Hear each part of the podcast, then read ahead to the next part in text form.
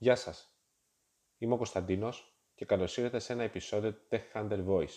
Θέμα του επεισοδίου είναι το νέο χειριστήριο της Sony για το PlayStation 5. Ακούτε το Tech Hunter Voice, podcast που σας ταξιδεύουν στον κόσμο της τεχνολογίας. Αν σας αρέσει αυτό που ακούτε, επισκεφτείτε το site μας techhunter.gr και εγγραφείτε στα social media, facebook, twitter και στο κανάλι μας στο YouTube για να μαθαίνετε πρώτοι ό,τι ανεβαίνει. Ξεχάστε το DualShock 4. Το νέο του χειριστήριο ονομάζεται DualSense και με αυτόν τον τρόπο θέλει η Sony να μας κάνει σαφές τον προσανατολισμό της στη δημιουργία του τηλεχειριστηρίου. Έτσι λοιπόν, το νέο χειριστήριο θα μας προσφέρει μια πιο δυνατή εμπειρία αίσθησης με την κονσόλα και με κατ' επέκταση με το παιχνίδι.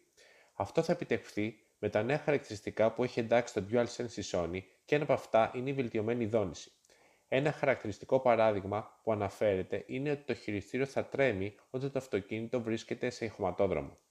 Αυτό το χαρακτηριστικό υπάρχει βέβαια και σε άλλες κονσόλες, αλλά δεν μας εκπλήσει. Επιπλέον χαρακτηριστικό που προσθέθηκε είναι η αντίσταση των κουμπιών L2R2.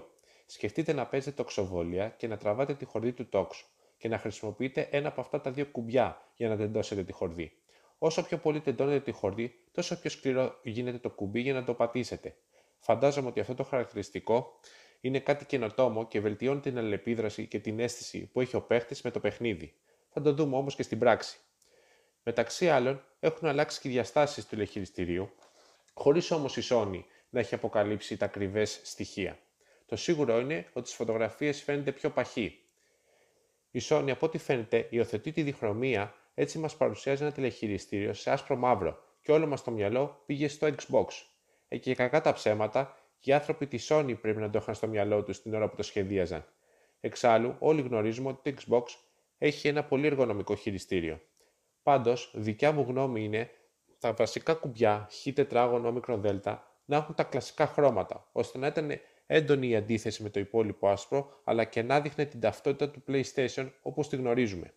Καταλαβαίνω όμως ότι η Sony θέλει να δείξει άλλο χαρακτήρα και έναν αέρα ανανέωσης.